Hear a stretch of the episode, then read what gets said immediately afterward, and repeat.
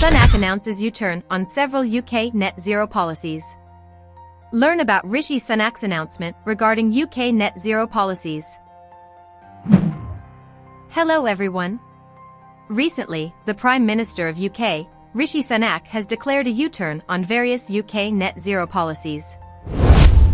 This video will give you a better insight about it.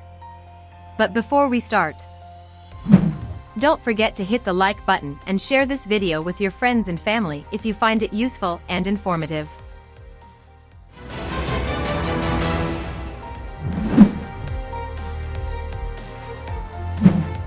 Let's get into this video.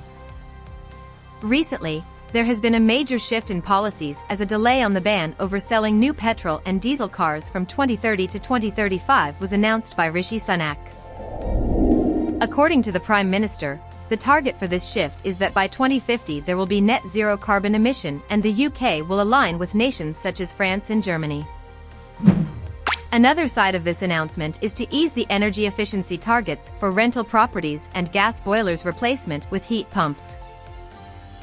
However, there have been some concerns over this plan especially as the general election is around the corner and the current crisis about cost of living.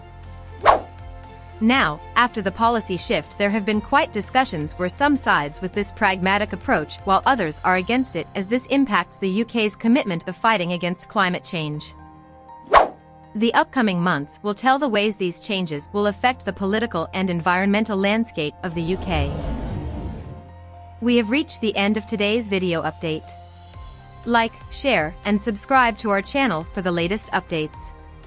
Thanks for watching.